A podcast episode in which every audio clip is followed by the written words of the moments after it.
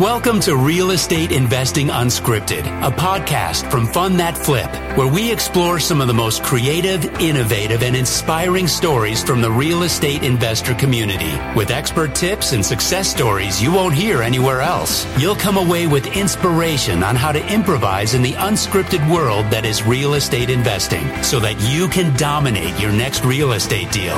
Now, your host, founder, and CEO of Fund That Flip, Matt Rodak. Welcome, everyone, to this episode of Real Estate Investing Unscripted. I'm your host, Matt Rodak, founder and CEO of Fund That Flip. And I am uh, once again super excited about our guest today. His name is Mr. Matt Faircloth. He is the owner of the DeRosa Group. Matt is also the author of Raising Private Capital, Building Your Real Estate Empire Using Other People's Money, published by Bigger Pockets. And I'm sure we'll be talking about the book in a bit. But with that, welcome to the show, Matt. Thank you, Matt. Awesome, awesome, awesome. Thank you to be here. I'm really glad to uh, to be a guest on the show today. Always, always love having another Matt on the show. Isn't it easy? Like, hey, Matt. Hey, Matt. Hey, Matt. Hey, great. Do you, do you know? I gotta, I gotta get this in there. Do you know what the name uh, Matthew means? A gift from God. Gift from God. Yes. That's right. That's what you and I are. Just so right. you know, everybody. Me and Mr. Rodak are gifts from God to all you people. So be grateful for us. everyone knows. Everyone knows. Love having you here. Um, we had your wife on a few episodes back. And if yes. you're listening, if you haven't checked that out, uh, rewind a few episodes, check that episode out. Another great episode. But um, would love to would love to kind of get your perspective a little bit about you know how you guys get started and maybe just a reminder for everyone of who the who the DeRosa group is and what y'all are up to down in the Philly Trenton area. Yeah, man. Um, so the DeRosa Group's been through a lot of iterations. We we were a um, like a, a decent sized property management company. We've been a construction company in a, for a while. Um, and uh, we've we've gotten in, involved in different facets of real estate, but at the core, we've always done you know just provided great housing for people and and just opportunities in in, in real estate. I, the mantra for my company is transforming lives through real estate because um, I believe that real estate touches a lot of lives, whether that's people that invest with in real estate, whether that's people that that own it, whether that's people that uh, work on it in construction, whether that's people that live in it. Um, our goal as a company company, our mantra is to make um, people's lives a little bit better through our work in real estate, through what we do. Um, and that entails providing alternative investments for those that want to diversify their portfolio and invest in real estate through passive investments that we offer. Um, for those that want to live in really unique spaces that we provide, and uh, and for those that want to you know work for and work for an organization, maybe not as an employee, um, but as an affiliate, that, that for an organization that has plenty of integrity um, and, and, that tries to take the high road no matter what. So that's awesome. Uh, how'd you guys how'd you guys come up with that? Was that something that was kind of a founding principle for the business? Is that something you guys involved evolved into? I guess specifically the transforming lives through real estate. We uh, when we first got started, we did a lot of work in Trenton, New Jersey, and Trenton is a emerging urban environment with with um, it's it is a you know an old steel town mm-hmm. uh, that that's rebirthing itself, as many steel towns in our country have done. Um, so our original mantra was revitalizing urban America, um, and it, it, was kind of cool sounding, you know. Yeah, it, like it, that. yeah, it is. Except for it sounded like we were not for profit. People were like, yeah. "Hey, you know, what, what do you guys do?" Um, and it wasn't clear what we as a company were up to. And so we decided to change it up and uh, and really got in tune with what it is we do, like just what, what our core values were. Um, and we had our core values written out. And it was what I just said is like, you know, alternative investments and, you know, quality housing and uh, great, awesome place to work with lots of integrity, um, and everything like that. And it just all really boiled down to, you know, we're in real estate and we want to change people's lives. And so transforming yep. lives through real estate just kind of came out of our mouths one day. You know, awesome. um, when we were just sitting around brainstorming, uh, rebranding the company a bit. So that that's how that came up. It was about eight years ago that we that we came up with it.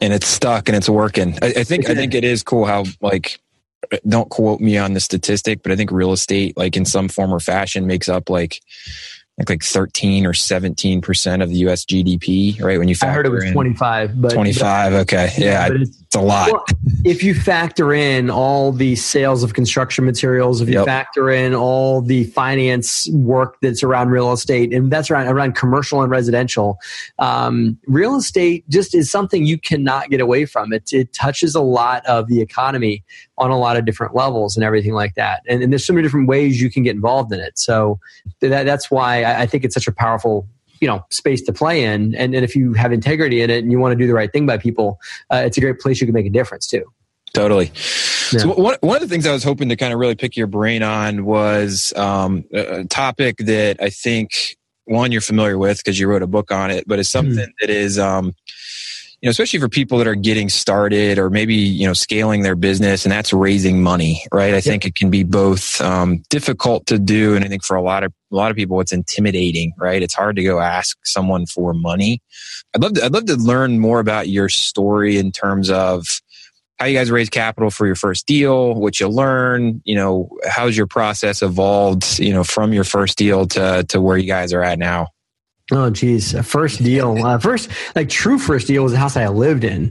Um, it was a it was a um, like a what they call in bigger pockets a house hack. Yeah. Which I you know if Liz if Liz went here when she was on the show, uh, stop me. But uh, but that I've, I bought a three bedroom one bath, lived in one bedroom, and rented out the other two bedrooms to a couple of friends of mine. Um, I was I ended up making sixty dollars a month in profit and lived there for free um, in that. So it was a it was a phenomenal arrangement, and I was able to, you know, really scale up my personal finances at that time. And, and for like a 25, 26 year old, being able to live in a property for free with a couple of his buddies living with him was a phenomenal deal, and that's really turned my head to real estate from there um, towards the power of real estate. So we uh you know, we, we never looked back since then. And, and so that was our first deal. Our current deal, we're currently putting together capital for a 166 unit apartment complex in Kentucky. And so we've scaled and scaled and grown that we've gotten ourselves into all kinds of cool assets, you know, including office complexes and mixed use buildings and, you know, lots of fix and flips and stuff like that, uh, which were just by, by slow growth, one foot in front of the other, uh, type of uh, type of growth. So, so what's your mentality, right? Because I think this is a big part of of raising money is having the right mentality of raising money, right? Like like I said, I think a lot of people find it difficult to even wrap their heads around like going to ask people for money like maybe maybe just talk us through about like your mentality and, and how your mentality has shifted over time yeah oh geez um Okay. So when I first got into raising money, um, it was like going down on bended knee, being like, ah, geez, could you please do me a favor? And would you believe in me? And, you know, do me a, you know, just, um, hoping that they decide to get in and everything like that. Um, and, uh, and that they, uh, uh you know, go out on a limb for me and stuff like that. But at the end of the day, I've found out that over time, that there's, I mean, it's not even like a cocky type of thing, but there, there is a, a certain level of understanding that people that invest in you know what you and I do, they they need us because they need alternative types of investments to get themselves into. So my, my shift in consciousness has been that it is a symbiotic relationship. I need them just as much as they need me. You know, um, yeah, with regards to my, my passive investors. When I need them because I couldn't make my deals happen without them, but they also need um, alternative investments because uh, as a, because aside from us, the the only the only other thing they have is Wall Street you know, and, and there's no telling what Wall Street's going to do tomorrow. So it's up 400 points again today after being down. I don't know how many points. yeah, but what's he going to do tomorrow? Crazy. Who knows, right? Yeah. Yeah, yeah. Uh, but no. I'll tell you what will happen tomorrow is, is the loans that you offer will most likely pay their interest, and if they don't, they have collateral. Yep. You know, and and the the uh, investments that I offer for people that are in apartment complexes or private loans as well um, will produce because they're involved in sticks and bricks that aren't going to just dissolve and go away. And um, if you own Microsoft stock and Microsoft goes down to zero, I can promise you, you're not going to go take the CEO's house. Right. You know, um, but if an investment that you or I get somebody involved in uh, goes down, they at least have sticks and bricks standing behind their money. So um, something tangible there, right? Yeah. Like, yeah. There's nothing tangible in, in, in Wall Street investments and not to like badmouth, you know, not to like dog it, um, because I've owned plenty of stocks and made money on stocks, but I don't think that they should be the end all be all only way that people make money, um, for their retirement. I mean, they, they should have stocks, but, but also have other things too. Yep. Yeah. And, and I want to pick up one of those things you, you, you mentioned there of like the mentality shift of like, the person with the money kind of has all of the power or like they're doing you a favor. Um, mm, and, and yeah. I think, I think that's super important, right? Like there's a certain number of people out there, like it's their job to invest money and they need good deals to invest them in, right? Like that's kind of where I sit now. Like it's my job to like make loans. I, I need people like yourself and other operators to find good projects and, and be good operators. So, um, I, I think that's an important thing, especially for people that are trying to get their first deal financed that mentality of like what you have is a limited quantity, right? You have this property that you're buying right You've got a perspective on how to fix it up and sell it. There's a lot of money, right? All money is green. Like there's only one opportunity like that in Kentucky for your 166 complex, right? Like mm-hmm. that's the that's the that's the value I think in the relationship is being able to, to source the projects and, and and and do them right. Yeah, yeah, and and I mean, although there's a lot of people out there on you know CrowdStreet and on a lot of the uh, the online funding sites and stuff like that, you know, it, it's hard to reach out and actually talk to the the operator, the syndicator, uh, you know, the or you know the sponsor or whatever you want to call them for the deal, or to reach out and talk to you, the owner of the of the of the company out putting the loans to work on the street that are vetting those deals. Um, and and I think that there's being able to really do your due diligence on what you're getting yourself into. Um, you know, it's it's good to have the data there, the human touch, um, that, that for folks to reach out to to you and talk to you directly about what it is they're getting themselves involved with. Yep. So one last question here on on raising private capital. How, how have you um, how have you kind of built up your Rolodex and your network of investors, and kind of how has that evolved over time? And, and what are any kind of tips or tricks you know you can give those listening in terms of you know building that rolodex keeping keeping people warm um, you know so that you do have the capital uh, firepower there for when you come across good deals well for me it's it, it this is this is not the true answer to your question. The answer to your question is how can folks that are listening expand their Rolodex and build their audience and stuff like that. But so the way that I did it is by uh, I, I, did a I did a YouTube channel and I did regular posts on the YouTube channel. But the real answer to your question is by doing things consistently, you know?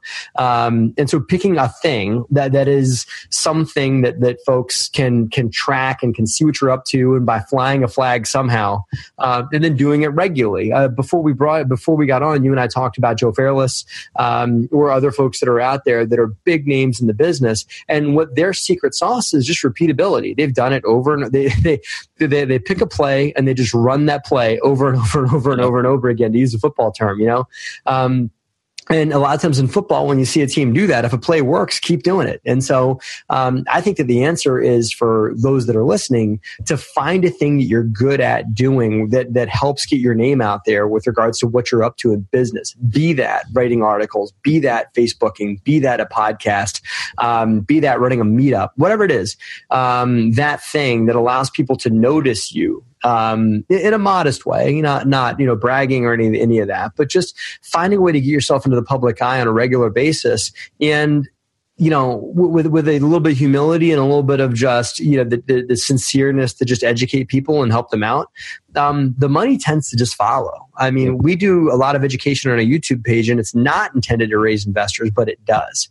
Um, and, and, that's because we just go out and educate people on w- with integrity on our YouTube channel and talk about what we're learning in the business, and um, you know, just talk in the field about what's going on in our company and uh, deals that we're in the middle of. And people tend to just see the authenticity there, and they see what we're up to, and they see we're for real. We're not just some talking head that's on that's online talking about real estate, not actually doing it uh, they, they just see that and look, okay, these guys seem like have their act together. Let me check them out. So yep. th- that's been that's the very long answer to your question, but I think it's just really repeatability is the answer. It's so true, and there's a there's a saying in the in the venture world, and I guess it it probably applies to anyone that's raising money. Is that investors don't invest in dots; they invest in lines. So it's like yeah. if you think about like if you come to people and say like I need money, that's like a dot. But if there's 10 dots before that of like your YouTube channel or your regular, you know, monthly email update or a podcast or mm-hmm. whatever it is, right? They've got a bunch of different dots that, the, that they, they can now connect that forms a line. Um, as opposed to just like, here I am, like, give me some money, right? So like, to- totally the consistency thing I think is right on. Um, yeah, No, I agree. I agree, and that, and I think that's the um because the, the the alternative to being consistent about something is trying a bunch of different things and being willy nilly and trying this, trying that, trying this, and trying that. And I believe me, I've done that. You know, um, I, I can't say that that that everything that I've ever done in my business has always worked. I've tried going in a lot of different directions at once, and I can tell you firsthand that does not work. So yeah, it doesn't hurt to it doesn't hurt to experiment, but at some point you got to commit to something, right? And give it a yeah. give, give, it a give it a full go. Mm-hmm. Cool. So appreciate you sharing that. So the, the theme of the show is real estate investing unscripted, right? With the idea being no matter how much you plan, no matter no matter how much experience you have, um, you know, no matter how much you've you've penciled out all of the details of potential project, stuff just happens stuff goes wrong you know there's there's um, anything can happen i guess in this space right? And if you're going to succeed you got to be be able to to improvise a bit. So would love to hear a story and i'm sure you've got plenty of them but would love to hear a story um, from your perspective of, of where that happened to you kind of what did you guys learn? How did you get through it? And um, you know how is it impacting your your business and your thinking going forward? Yeah um, so hmm uh, you know, it, it, I love when people uh, start to laugh because I just know a good one's coming. well, before we got on, you talked about uh, about about a uh, about a, an area of our business. I mean, I could go here if you want, but an area of our business where we expected things to go a certain way, and then we kind of got our knees taken out, and then um, and we you know kind of rebuilt and rebuilt uh, from there. Uh, is that is that is that where you want to go? Let's hear it. Yep. so okay, we were, and this is actually this is perfect because this this involves you know in some ways Matt Rodak putting on his cape and you know uh, swooping in and saving us a bit, right? Um, but uh, or at least through an introduction. So what happened was we were raising capital for an apartment complex in North Carolina and uh, we were raising 3.2 million. Um, and we had a uh, another apartment complex in philadelphia that we had sold we were selling. It was under contract to sell. And um, our goal was to sell that apartment complex. It's somewhat complicated but you know it'll it'll make sense when i explain it. We were going to sell that apartment complex in philly do a 1031 exchange to take some of the proceeds from that and invest it in north carolina through something called a tenant in common. Because in a 1031 exchange you have to the the prior entity that's selling its its asset has to own the actual dirt. You can't just sell a property and then invest as a limited partner in a, in a, in a larger company, right? Yep. Um, so we had to you know actually carve out a chunk of the of, of the of the new property um, you know through a tenant in common it means the, the new the two companies would own the new company would own the new asset side by side with uh, with each other right yep. um, sounds complicated but trust me it was going to work um, so the sale of the property in Philadelphia was going to kick in seven hundred thousand dollars. We were going to raise another two point five million out of our network and and you know it was going to be a big stretch for us but i was pretty sure i could do it. And i was able to raise the 2.5 pretty quickly. And then um, that was going to that was that purchase was closing january 15th okay? Um, we closed on the apartment complex in philly about a month or two before that you know mid-november um, and uh, you know, seven hundred thousand went to the ten thirty one exchange custodian that I had vetted online. Um, I had spoke to the folks that work there. They seemed like a great company. Um, you know, they, they, had some good reviews on Bigger Pockets and everything like that. So um, was very happy with them. And so I gave them the you know wired them the, the seven hundred grand, and then went back to raising capital for my apartment complex. I, I um, fast forward to you know late December you know, a couple weeks before closing. Um, and, uh, you know, I, I called the 1031 company. I can't get a hold of anybody. And I start to do a little bit of, you know, a little bit of worrying and I start to Google and stuff like that. And it turns out, uh, you know, long story short, that that company was, uh, was a front and the owner was running a Ponzi scheme. And so oh he gosh. was taking people's 1031 exchange money, um, buying himself real estate assets and, and burning through a lot of it and just, you know, just blowing it. Um, and, uh, and, and was, and then just, you know, robbing Peter to pay Paul. So some, so a new party would give him money and then he would pay back the old party that was looking for their capital. And so he just was, you know, kind of running a, um, running a Ponzi scheme. And it just so happened that the carousel came to a alt when I as I had given him my capital. Um, and so my 700 grand was gone. And I was, uh, you know, kind of left holding the bag and had to find a way to, to come up with the rest of the capital to go into this new apartment complex with about two weeks left. Um, it had been, this would have been, of course, none of it would have been okay, but this would have been less of an issue had this all been my money. But I had raised investors that invested in that apartment complex in Philadelphia. So that 700 grand, a lot of that money was not mine. A lot of that money was was my investors' money through the limited partnership that we had raised um, to to create that, you know, to, to buy into that apartment complex in Philadelphia.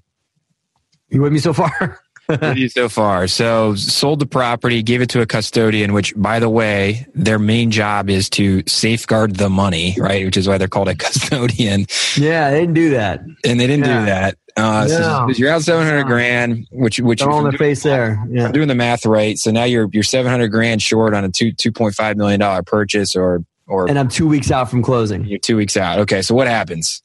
So what happens was, you know, a, a, lot of tears and a lot of prayer and a lot of like, geez, what do we do?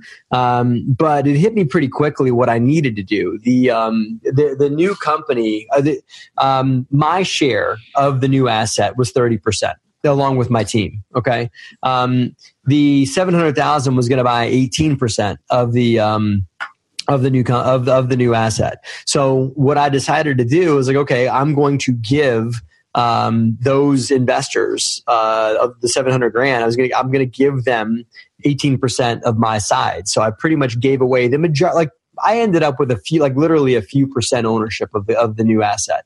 Um, because I, I just covered them. I had to give them something. And so I gave them my equity. I could have easily just called them up and said, Hey guys, listen, we got robbed we're gonna find we're gonna find this guy. We're gonna run him down. We're gonna get it back. Don't you worry. Um, and uh, and then sit tight, and I'll get back to you. Okay. Um, but I decided I talked to a few of my friends and this was not something I wanted to do. As I said before, we try and do things with integrity. So I put my investors first. Um, just, it just seemed like the right thing to do from, from the get go. And I told a few of my friends what I was going to do and they're like, you're crazy. You should just, you know, you, you can't go give your work away to them. But I was like, you know what? I have to because these folks invested their hard earned capital with me and it's what I needed to do um, to get the, to, just to make sure they were made whole uh, yep. because they put their they put their faith in me. I need to cover them, you know, because. Sure. You know, it just I had to do it. Well, so, I, think the other, I think the other thing there, right? Not not to get off, but like that's that's the long term thinking, right? Like the mm-hmm. short term thinking is like, let me keep my 30% and these guys kind of get screwed and it sucks and they probably never. Well, we formed a class action. So listen, we're going after this guy. I sure, formed a class action sure. with a bunch of other investors. And so, and he has a bunch of assets. We will get our money back from this guy, but it'll take probably 18 to 24 months to get our money back. Yeah. So um, it's a long, arduous process and a long road to get there. But you know, we will uh, we will get them. We will get to the finish line and get our money back um, from this guy. But I don't want those investors to have no collateral uh, while we're working on getting that money back. So I gave them my my side of the apartment complex in North Carolina. Um, so that's the first move as I got my people covered. You know, I, it's a you know some people I, when, when I'm when I'm talking shorthand I, when I talk about my investors I call them my people. So. uh, so those are my people, and so I got my people covered. Um, and uh, when um, the the other side of it is okay, now I've got to go raise another seven hundred grand to get to closing, and so I sh- I just do- I dove, dove back into my network, shook it as hard as I could, was able to come up with another couple hundred thousand in um, in investors, and then I needed a bridge loan, and so I called you and um, uh, you uh, you have referred me to someone who uh, was a great bridge capital provider um, in that, and it's just great to know good people that are willing to do whatever they can to take care of you. You being one of them, um, and everything like that. And I really, uh, I, I, really, I have not forgotten that referral that you gave us, and um, I, who who covered us. I mean, again, you know, he got paid very well for taking the risk that he did on such short notice. Um, don't get me wrong, and, and everything. So he wasn't just you know doing us a favor. He also uh, did very yep. well in that transaction as well as he should. Yep. Um, and um and that, and that's and we were able to close and so i didn't even have to move closing after getting 700000 taken out from under us and um and uh, and that so I, I, talk more about this story in my book raising private capital because uh, it wasn't easy to do but i talked about it because i, I just needed to caution investors uh, or caution folks that are putting deals together that you cannot put yourself first. For most times, you are not. You will not be the first priority in these conversations. Your investors will be the first pri- the first priority. But if you take care of them, then you get to do more deals, and they'll take care of you. It's exactly right. I think that that that story also proves that out, right? Because I got to, I get the call from you, right? And I'm happy to make an introduction to someone in my network. It's not a type of loan that we make here at Fund That Flip, but I'm not comfortable making that introduction to someone in my network if it's not a guy that I trust and knows going to do the right thing by the guy I'm going to make the introduction to, right? So like, it's totally a, a, a, virtuous cycle of if you if you're doing the right things and people see and know that you're doing the right things, that you get more opportunities you get more looks. If it's just someone else that I didn't know that well, like that that introduction probably doesn't get made, right? I mean, so yeah, no, well, it, it uh, again, I, I love. I, I, haven't thought about that way, but about and I talk about playing the long game. Yep. Um, in it's just in in business, it's just good to play the long game. So it's rare, you rarely burn a bridge. Um, you know, you, kiss and make up if you get sideways with somebody. You know, um, and everything like that because it's just that the long game is about realizing that this is a, that everything in life, most things in life are marathons. Uh, yep. Very few things in life um, are short lived. Yeah. Um, and and so it, it uh, and, and, things do come back around. So um, I like to say I think I now think in ten year increments with like business relationships. Yeah. This wasn't the case when I was younger, right? I was like, what can this person do for me today? And if like yeah. that was nothing, like it was kind of like move on.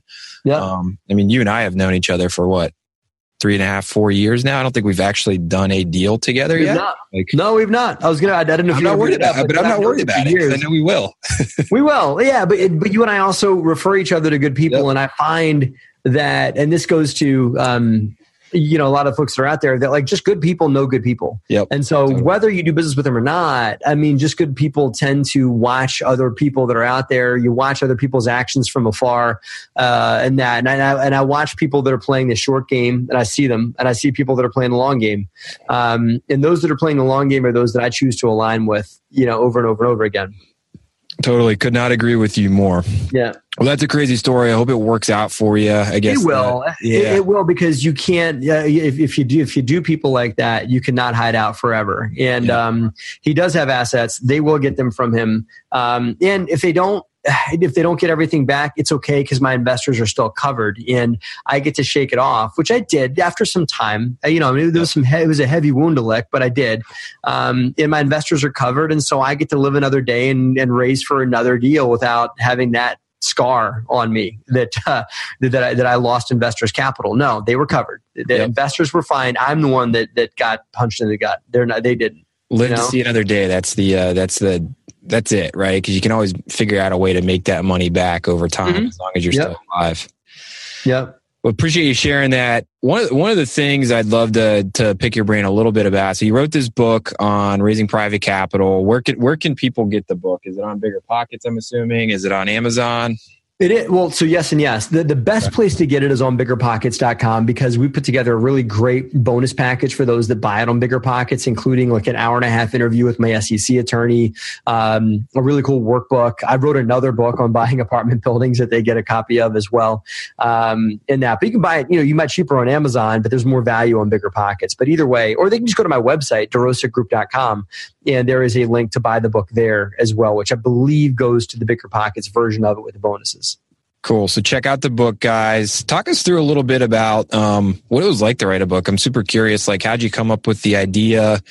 Um, oh man. You know, you ever decide to do it, give me a call first. But uh, it, is, it, was, it was it was a process like you know, I'd never dealt with writer's block before, Matt. I've always just, I've always dealt, um, just being able to just move, like, do what I want to do when I want to do it. You know, it's, it's, it's whether that's, you know, I'm going to get up and have breakfast, so I will do that. I'm going to call that potential contact. I'm going to do that. I'm going to, you know, write an email. But to sit down and say, okay, I'm going to write a book, you know, yeah. um, or I'm even going to write a chapter or a page of my book or whatever it is um, the, the, experience of wanting to do something, but then not having the inspiration yet.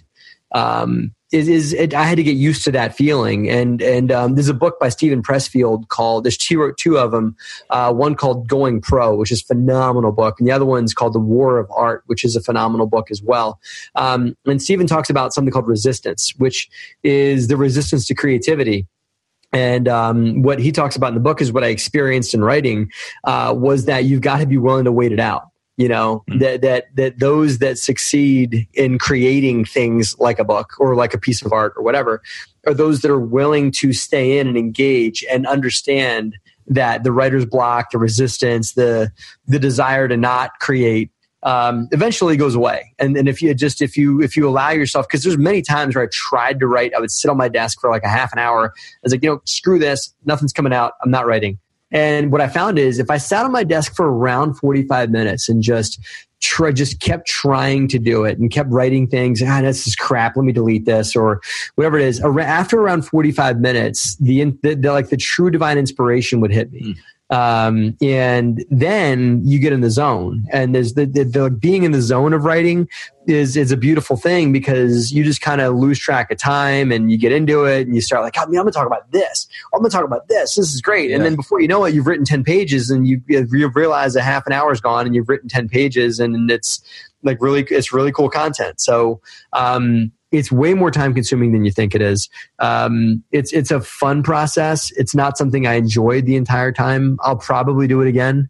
Um, you know, now that I know how to do it, now that I know that I have to wait it out sometimes, yep. that, that, it'll it'll be there. But uh, but yeah, all in all, it, it's phenomenal, but nowhere near nowhere near as easy as I thought it was going to be.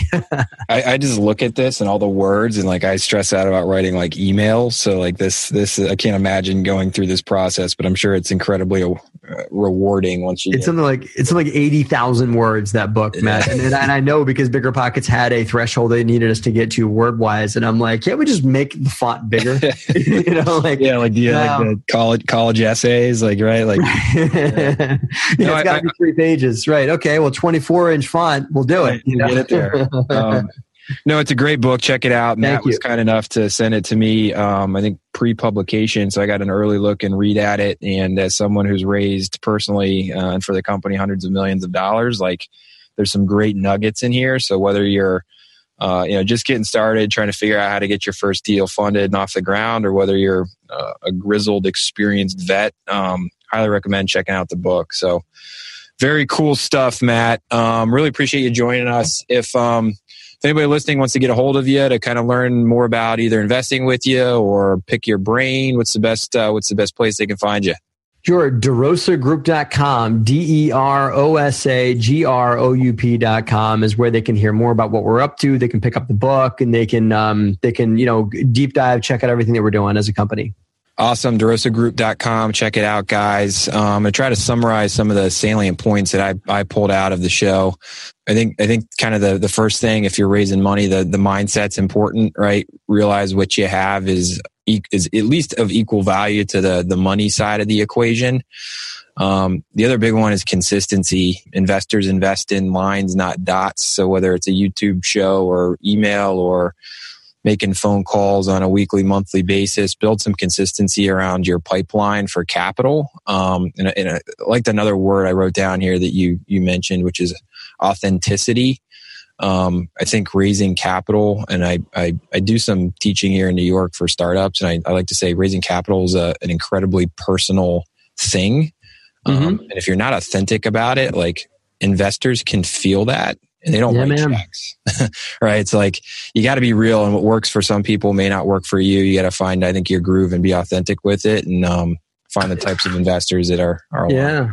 Do- dogs and bees are not the only ones that can smell fear, you yep, know. Yep. Um, so yeah. Uh, it, it, just showed, and not just fear, but slime too. Uh, shows up on, you know, it shows up a lot. It's a lot more transparent than you think it is. So it's got to be real. Be real yeah. with yourself, and I think I think you guys nailed that right with your your value prop and and your values um, that you've been living for eight years. So I think that's probably thank you if I had to had to guess, it's probably core to even how you guys go out and raise money. And that kind of goes into the last point. You know, put put the you got to put think about putting investors think first, think long term, have integrity. You know, short term losses, in my experience, um, oftentimes turn into long term wins if you play them mm-hmm. right. So I find that if you look at life in a, in a more in the most macroscopic perspective that you can, you can start to see the perfection of life, and that even the downturns and stuff like that, and, this, and the parts where you got socked in the gut, if you extrapolate it out enough and look at how that part where you got socked in the gut uh, allowed you to look at life differently and caused you to lick your wounds and then recreate yourself and then do this and do this and do this, that it actually things tend to work out if you give them enough time. You yep. know, um, and they tend to work out for the best if you give them enough time. It's how you grow, right? Through the through the through the challenges. Yeah, yeah. So, Matt, this was awesome. Really appreciate your time. Thanks so much for uh, for joining us. Um, thank you. This episode of Real Estate Investing Unscripted. Uh, for those of you that are listening, be sure to check out the DeRosaGroup.com. Get Matt's book. Um, also check out FundThatFlip.com. We've got a lot of good stuff, including uh, this podcast and others. Um, otherwise, look forward to having you all back uh, listening to the next show. Your host, Matt Rodak, signing off.